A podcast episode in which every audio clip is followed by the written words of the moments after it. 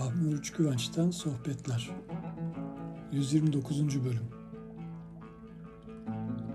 Bezmeyelest Murakabe İstiğfar Rahmi Oruç Güvenç'in 19 Şubat 2011 tarihinde Ankara'da verdiği seminerin ses kaydının 3. bölümü.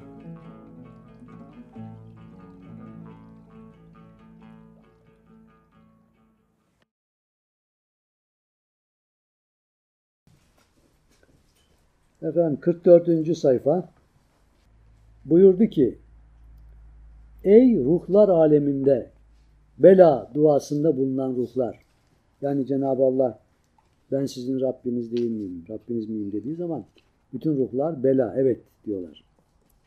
Ey ruhlar aleminde bela duasında bulunan ruhlar canı gönülden ruh aleminden su ve toprak unsurlar alemine iniz. İniniz. Ta ki gerçek para sahte paradan, gerçek taklitten ayrılsın. Enbiya ve evliya ki onların belası hakikat yüzünden idi. O ahde sadık kaldılar. Hak'tan başka bir şeyle meşgul olmadılar. O sözlerine durdular. Ama onlar ki belalarında o hakikat, o mertebe yoktu. Verdikleri söz ve yemin unuttular. Gönüllerini bu fani dünyaya verdiler. O ruhlar madenlerinden ayrılarak buraya geldikleri vakit kimi bakır, kimi gümüş, kimi altın, kimi lal, kimi yakut, kimi elmas gibiydiler. Yokluk aleminde her maden ayrı bir cihandır. Çünkü her can ayrı bir madendendir. Cenab-ı Peygamber buyurmuştur ki, Nas, gümüş ve altın madenleri gibi ayrı ayrı madenlerdir. O madenlerden her biri yokluktayken az veya çok birer mertebedeydiler. Kademe kademe kendi miktarlarına göre tesbih ve ibadetleri nispetinde hak sahibi olurlardı. Ruhlar ezelde o madenlerde saklıydılar. Dilleri ağızları olmadığı halde açıkça zikrederlerdi. O rahmet içinde yaşamaktaydılar. Rahmet onların arkadaşı, yardımcısıydı. Ruhlara hitap geldi ki, siz burada ikametgahsız olarak bulunmuyor muydunuz? Sizin eviniz, barkınız, uykunuz, gıdanız benim rahmetimdi. Ezeli nimetlerime gark oldunuz. Eleste Cenab-ı Hak tarafından ruhlara bu yolda hitap edilince hepsi de serhoş ve kendinden geçmiş oldukları halde bela dediler. O belalar hep müsavi göründüler ama hakikatte müsavi olmayan gizli tarafları vardı. Sözün asıl kıymeti de o gizli tarafındadır. Dilin onaylamasında değildir. İmanın kıymeti sürekli olmasındadır. Görünüşe önem verenlerin bakışları dış görüntüye yöneliktir. Manaya önem verenlerin bakışı ise içteki sırra yönelmiştir. İhbitu emriyle ruhlar dünyaya geldikleri vakit her biri bir kalıpta birleşirler, birleştiler. Her biri bir millete tabi oldular. Her belanın sırrı güneş gibi meydana çıktı. Dünyada kabul edilen kim talihsiz, kim belli oldu. Belalardan kimi erkek aslan gibi hamlede çalak, kimi de tilki gibi istekte yavşak, yavaş ve gevşek idi. Kimi Hamza gibi boylu poslu, kimi Hemze gibi eğri büğrüydü. Kimi deniz gibi coşar, haykırır, kimi Hint kılıcı gibi keskin, kimi toprağa düşen cılız bir damla gibi başını ecel yastığına koymuş, kimi Ebu Bekir gibi iman ve hayır rehberi, kimi Ebu Cehil gibi lanet ve şer kılavuzu, kimi Nuh gibi fete ulaşmış, tufana cehenneme düşenleri kurtarmaya gayret eder. Kimi inkara sayarak yahut Yehud, kimi aydınlatmakla yükümlü Hud, kimi de at kavmi gibi inatçıydı. Adli ilahi uygun görmedi ki layık olanla olmayan beraber olsun. Güzelle çirkin, iyi de kötü eşit görünsün. Huri ile şeytan fark olunmasın. Belaları birbirinden ayırdı. Ta ki mert ile namert birbirinden seçilsin. Halka göre geçer para ile sahte para, sayıda olduğu gibi kıymette de bir görünür. Fakat işten anlayan bir sarraf yanında böyle değildir. Çünkü o bu işin alimidir. Kalp olanları birer birer seçer çıkarır. Bilmeyenlerin gözü önünde kırar atar. Bu hareketiyle kendinin bu işte üstad olduğunu halka anlatır. Sarraf Cenabı Hak'tır. Halk da bizleriz. Biz hepsini geçer para sanarız. Bütün halk bize eşit görünür. Müslüman olsun, kafir olsun, mümin olsun, münkür olsun. Fakat onlar hakikatte bir değildir. Kesin bilinen ne? Şüphelinin eşitliğini kim kabul eder? Gerçi dış görünüşte farksızdırlar. Fakat onların kimi altın, kimi bakırdır. Kafirin canı şundan dolayı cehenneme gider ki, onun beşer değil şer olduğu anlaşılar. Gerçi görünüşte şekli kıyafeti beşerdir.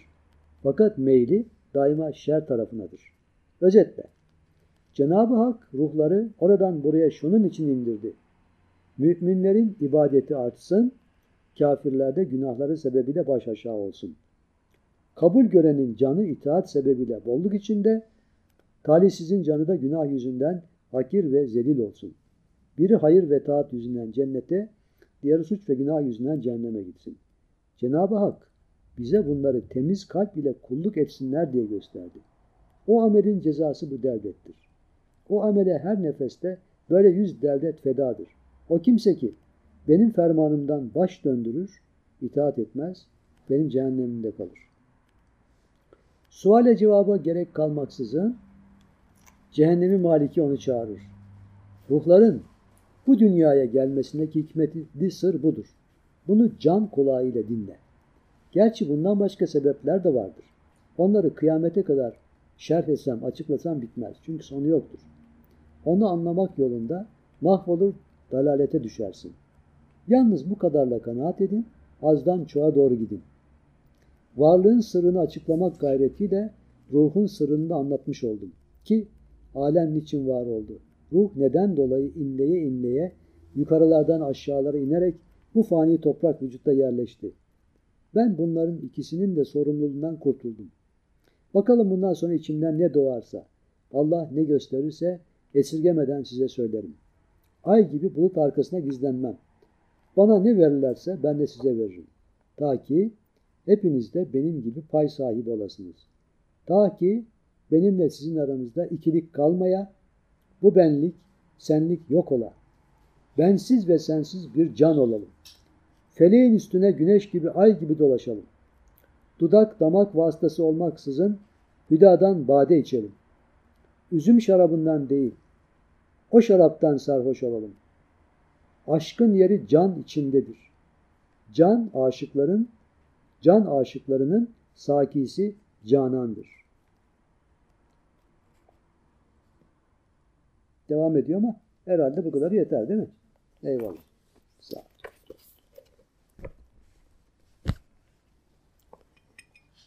Şimdi burada çok önemli bir şey daha çıktı. Hani sorduğun soru üzerine. O tasfiyeye, o arınmaya nasıl ulaşılacak diye. Şey. Evet, evet. Şimdi burada söylendiğine göre bir kontrat var, bir anlaşma var. O anlaşmaya uymak ve titizlikle o anlaşmadaki hükümlere sorumlulukla sahip çıkıp takip etmek gerekiyor. Şimdi şöyle düşünelim. Makro boyutta, mikro boyutta. Şimdi bu anlaşma, ruhlar meclisindeki anlaşma makro boyut olsun. Bir de günlük hayatımızda günde kaç defa mikro boyutta bu olayla karşılaşıyoruz? Anlaşmayla. Acaba ne ölçüde vaatlerimizi yerine getirebiliyoruz? Hem kendimize karşı hem başkalarına karşı. İşte bunun hesabını yapmaya başladığımız zaman murakabe yoluna giriyoruz. Kendimizi murakabe ediyoruz, kontrol ediyoruz. Kendimizi hesaba çekiyoruz. O zaman ne oluyor? Bunu hakkıyla yapabildiğimiz zaman vicdanen huzurlu olma şansımız var. Vicdanen huzurlu olduğumuz zaman iyi ile kötüyü ayırt etme imkanımız daha büyüyor. Aksi halde ön yargılı davranıyoruz. Vicdanen huzurlu değilsek bizi huzursuz kılan şeyin obsesyonu içindeyiz. O gün bizi ne huzursuz kıldı mesela? Herhangi bir olay. O olayı biz temize çıkarmadıkça o olay bizde obsededir. O bizi yönetir. Çünkü orada açık vermişizdir. Bir kısa devre olmuştur. Onu halletmek için de en önemli noktalardan biri her an şuurlu olmak. Bir an için şuur kontrolünü kaybetmemek. Şimdi burada İmam Gazali'nin sözünü tekrar edelim. Gerçek haya, gerçek edep Allah'ı hiç unutmamaktır. Turgut Baba'nın sözü hayanın ihyai hayatiyeti istiğfardır. Ha. Hayanın yaşar hale gelmesi istiğfarlı oluyor. Hazreti Mevlana'nın ne diyor Mesnevi Rubailerde? İstiğfar ile benim kalbim demir gibi güçlenir diyor. Şimdi istiğfar o kadar büyük bir olay ki. İstiğfar bilerek ve bilmeyerek yapılan her şeyler için geçerli. Ve güzel tarafı da burada. Çünkü bizim şuurumuz ne ölçüde sonsuzu kavrayabilecek imkana sahip değil. Ancak yaşadığımız geçici zaman ve mekan boyutunda algılarımızın, tecrübelerimizin oluşturduğu kişilik boyutu içindeki kriterlere göre biz hüküm verip bilgi sahibi olabiliyoruz. Sonsuzun bilgisine ulaşma şansımız yok değil var ama zayıf az.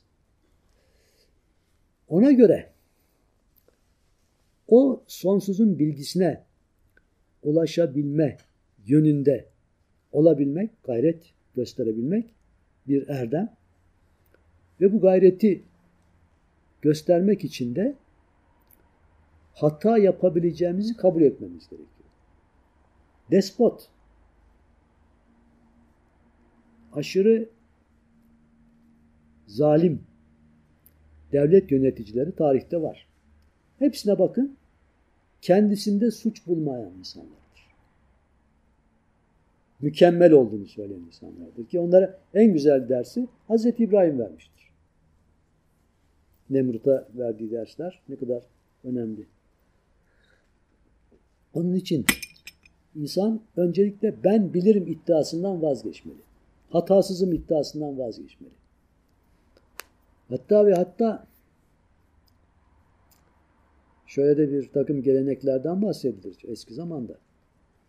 Bunu unutmamak için kendilerine bir nişan oluştururlarmış. Ya elbisesinin bir yeri yırtık, ya ayakkabısının bir yeri kopuk. Öyle gezermiş. Niye? Mükemmel olan yalnız Allah'tır. Bu tabi biraz melami meşrep bir yaşayışın örneği. Ama bunu unutmak istemiyor. Kendine benlik gelmemesi için bir yerden eksik olduğunu her an hatırlamak istiyor. Neyse bu dönemde belki bunlara bu kadar gerek yok. Çünkü ilim arttıkça eksikliğimizin daha çok farkına varıyoruz her gün. Dolayısıyla istiğfarın buradaki özelliklerinden, öneminden bir tanesi mükemmel olana açık olabilme şansı. Kim o? Cenab-ı Allah. Hatasız, mükemmel olan o. Ama biz halife olarak geldiğimize göre bize mükemmel olma şansını da vermiş. Onun için de iftar edeceğiz. İftar gurur değil.